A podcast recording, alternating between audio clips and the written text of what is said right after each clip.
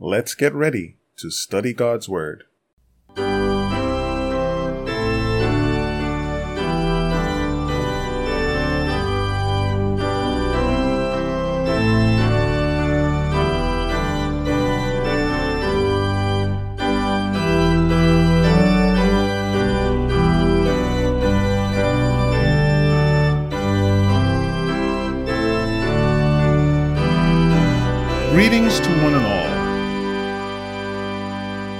To another episode of Rightly Divide the Word of Truth.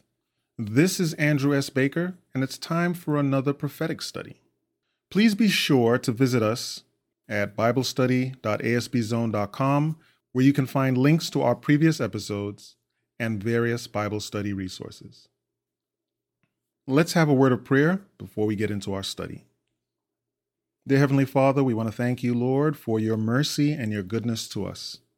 We thank you for the privilege of being able to conduct Bible study. We ask you to help us that we will learn and grow as we open your word. Please be with those who hear us. Please be with us as we speak. In Jesus' name, give us wisdom and understanding, we ask. Amen. Today's study is entitled Counterfeit exposed. Counterfeit exposed.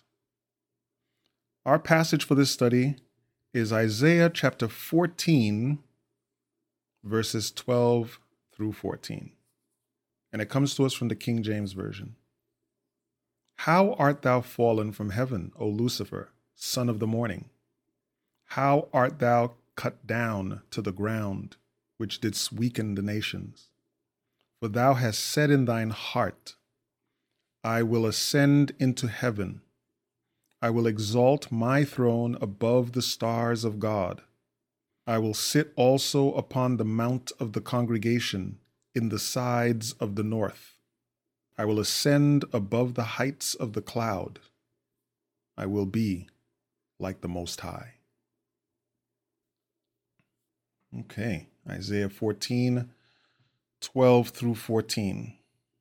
Here we get a little bit of insight into Lucifer's thought process, what caused him to be kicked out of heaven, and what his ultimate objective is. He wants to displace the Father in heaven, and he wishes to rule. When it comes to Bible study, there are things that we can learn directly from instruction, and there are things that we can be taught by looking at examples. Not only do we have precept and example, it's one of the key principles that we have discussed previously, but we also have good examples and bad examples. All throughout the Bible, we can look at the lives of people who did things the right way and learn instruction from that. And we can also look at people who did things the wrong way and derive instruction from that. One of the things in the Bible that is taught best from the position of bad examples is polygamy.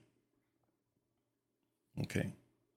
Well, we're going to discuss another topic today that is given to us from the perspective of a flawed example, a bad example, a counterfeit, in fact. Throughout the Christian world, there is considerable disagreement about the validity of what many will refer to as the Trinity. Some people will refer to it as the Godhead. That's how it's described in the Bible. But the idea that the Godhead contains three persons is not readily accepted by everyone in Christianity. There are many people who do not believe that the Holy Spirit is an actual entity of the Godhead. Most people accept that the Father is God.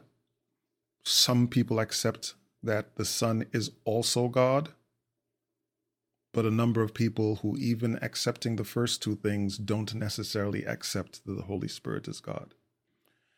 And because the Bible is written by the Holy Spirit, and as Jesus told us, in John chapters 14 through 17 that the Holy Spirit, his primary focus was not to speak of himself, but was to speak of Christ, it is not surprising that the Holy Spirit does not go out of the way to clearly identify himself as a person, as a as an entity. I say person, not human being, but as a person, as an individual entity. It's not that I'm suggesting that there isn't sufficient evidence in the Bible to come to that conclusion. We've gone over that in other podcasts. But again, since his focus is really on uplifting Christ by whom we get redemption, he hasn't put a lot of effort, it would appear, into ironing out his own role because it's not himself that he's speaking of. There is a place, however, where he outlines how the Godhead works in a way that we could better understand it. And many do not catch it. In our verse that we use to start this thing out, Isaiah 14, with its companion passage of Ezekiel 28, we get to see the mind of Lucifer. We get to understand some of his thought process. And the thing that is solidified in that passage is that Lucifer, Satan, the adversary, seeks to replace the Father. He seeks to replace his government. He wants to be ruler of the universe. He was kicked out of heaven for this. But Satan, as you'll look throughout the scriptures, he originates things that are evil. He sets in motion, you know, creative um, traps. His lies have a lot of originality, but he tends to present what is mostly true with slight deviation, and he tends to counterfeit things. From what we can see in the Bible, he has maintained the same hierarchies that he inherited. Right? In heaven, there are clear hierarchies of angels, and Satan has maintained that within his own ranks. There's clearly some hierarchy that goes on. He was in charge of a set of angels, and within the angels, there seem to be hierarchies. We see that in, in the scripture, especially in Revelations chapters 4 and 5. But the thing that I want to point out today, the counterfeit that I want to show that exposes what Satan is doing and how it relates to the Godhead is based on the previous uh, podcast, the recent podcast that was done on the beasts of Revelation 12, 13, and, and 17. Right? In that case, it was 12, 13, and 17. We're just going to pay attention to 12 and 13 this time. In a previous podcast, we've also explained that the first beast of Revelation 13 is also known as the beast. We explained that the second beast of Revelation 13, the lamb like beast, the two horned beast, is also known as the false prophet. I'll link to those previous podcasts so that you have them for reference. Okay? Revelation 12 tells us that the great red dragon, which is also the devil and Satan and the serpent, he has two other compadres, and those compadres are the beast of Revelation 13, first beast, also known as the beast, also known as the great whore of Revelation 18. That great city, Babylon.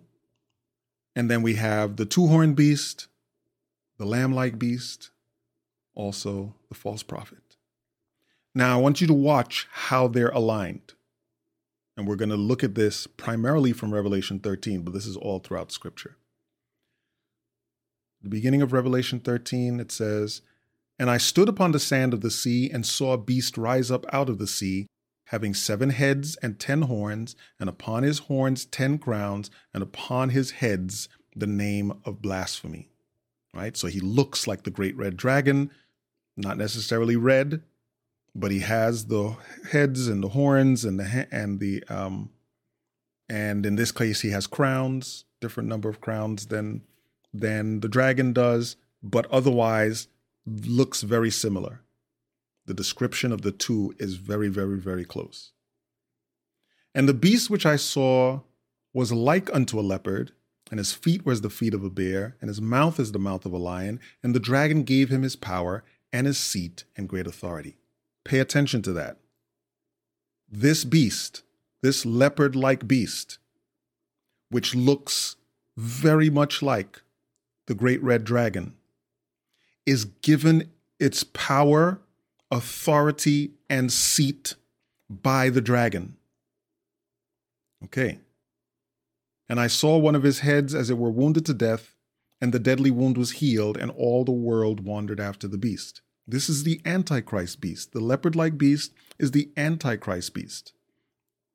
This beast, which derives its power from the dragon, experiences a wound to death, and that wound is healed. This beast is clearly an impersonation of the Son of God. The dragon is clearly operating in a counterfeit role of the Father. Okay. And they worship the dragon, which gave power unto the beast.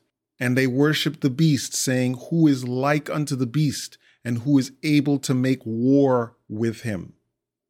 Okay, that phrase about making war with him shows up a little later, referring to Christ in Revelation 19. In fact, let's saunter over there briefly. Look at look at what it says here, Revelation 19:11. And I saw heaven opened, and behold a white horse, and he that sat upon the horse was called faithful and true, and in righteousness he doth judge and make war. Okay? And the rest of, of chapter 19 speaks about the war that is made and how folks are defeated by the Lamb. Okay? And in fact, the dragon, the beast, and the false prophet are all going to array themselves against the Lamb.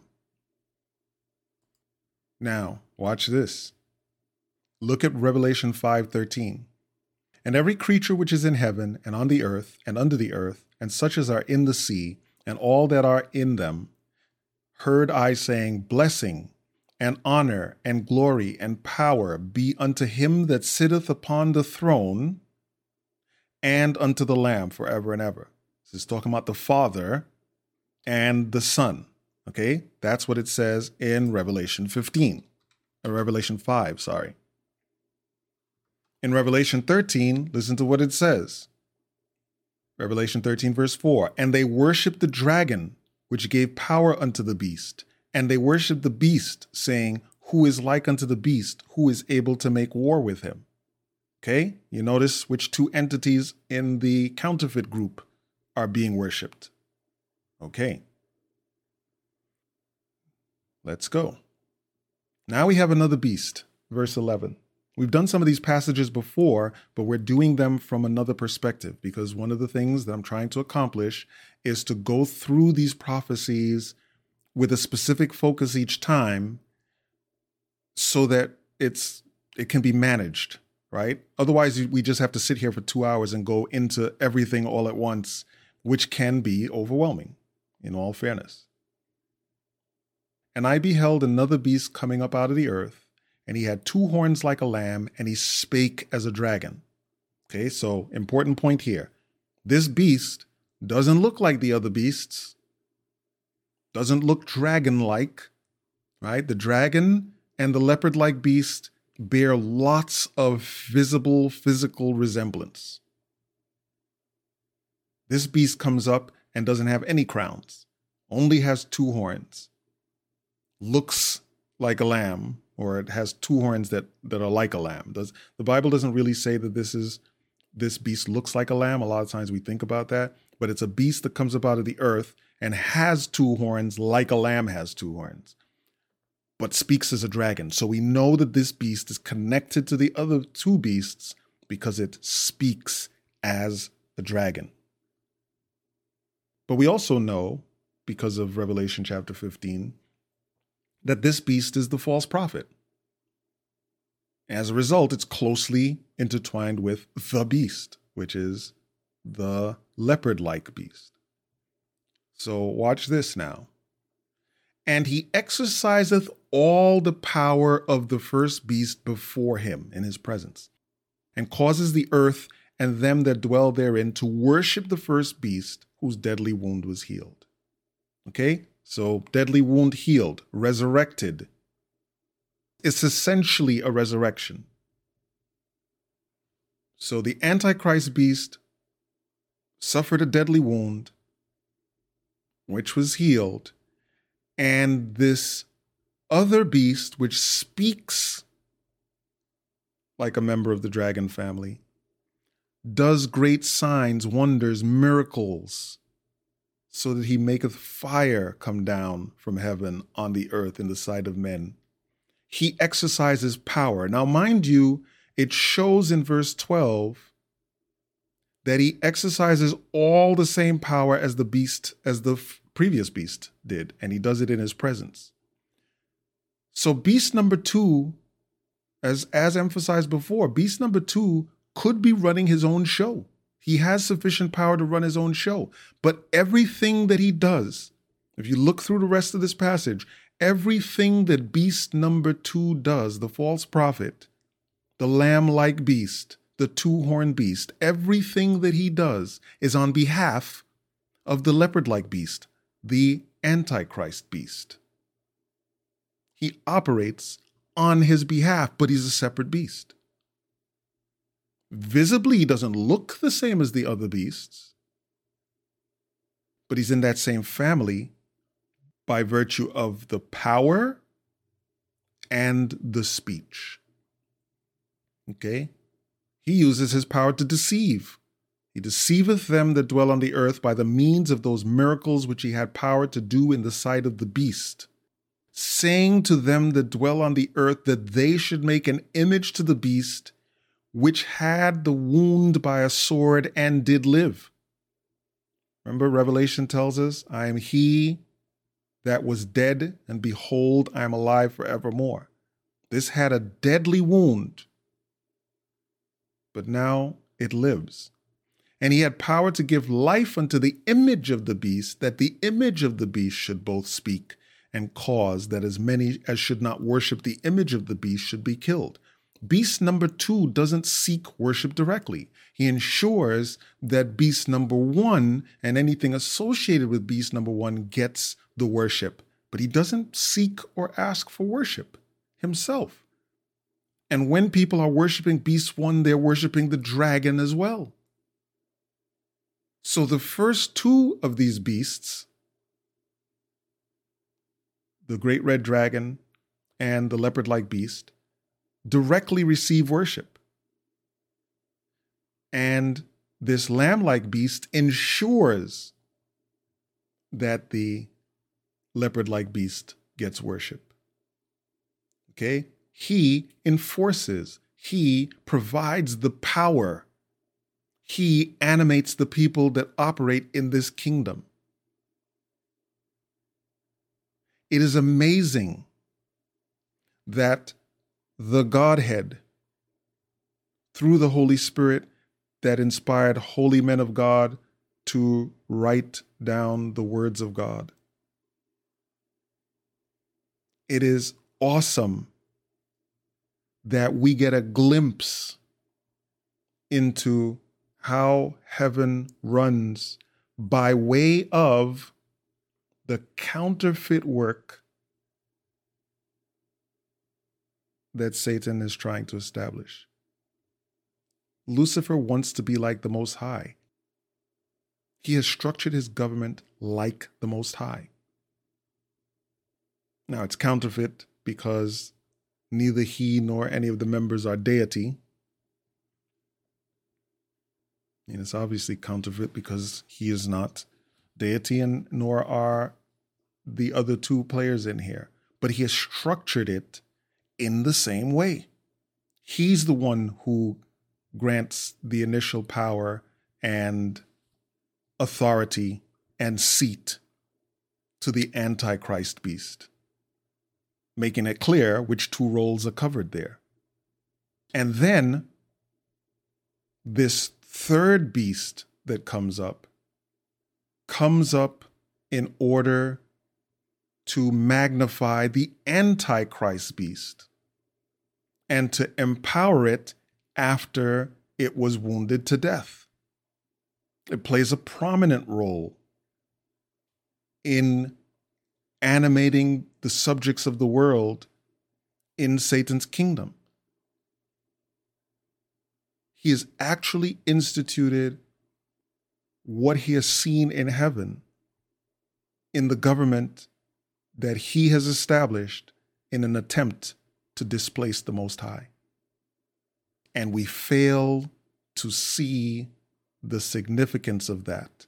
And we argue constantly about the way that the Godhead is constructed, or rather, I should say, constituted, even though we're given all of this evidence to have us in a better place, have us come to a better conclusion. I recommend that you take some time prayerfully to look carefully at chapters 12 and 13 of Revelation in conjunction with Isaiah 14 and Ezekiel 28 and look and see if you don't recognize the parallels that clearly outline to us how Satan is trying to establish a counterfeit Godhead. And you see where he places himself in that counterfeit. Also, add John chapters 14 through 17. Isaiah 14, 12 to 14 says, How art thou fallen from heaven, O Lucifer, son of the morning? How art thou cut down to the ground, which didst weaken the nations? For thou hast said in thine heart, I will ascend into heaven. I will exalt my throne above the stars of God. I will sit also upon the mount of the congregation, in the sides of the north. I will ascend above the heights of the clouds. I will be like the Most High. Let's close with a word of prayer. Dear Heavenly Father, we want to thank you for your mercy and your goodness to us. We ask you to help us as we go through, as we've gone through this study. We pray that you'll open the eyes of many who have wondered about the Godhead, wondered which was the correct perspective to look at, wondered what the Bible taught on the subject. We ask you to help us that we will see the light that you give us in the positive messages of Scripture and even in the negative messages of Scripture, in the good examples as well as the bad examples. Forgive us of our sins, we pray and help us to study always. In Jesus' name, amen. Thanks again for listening to this podcast. You can reach us via email at BibleQuestions at ASBZone.com. We look forward to hearing from you, whether you have questions, comments, suggestions, or concerns. We also recommend that you check out the True Wisdom podcast, where Robert and I discuss Bible stories and topics together. Both of these podcasts can be found on a variety of platforms, including Spotify, Pandora, Amazon Music, and much, much more. Please remember our ministries in your prayers. Until we meet again next time, may God richly bless you as you prayerfully study and share His holy word. Thank you.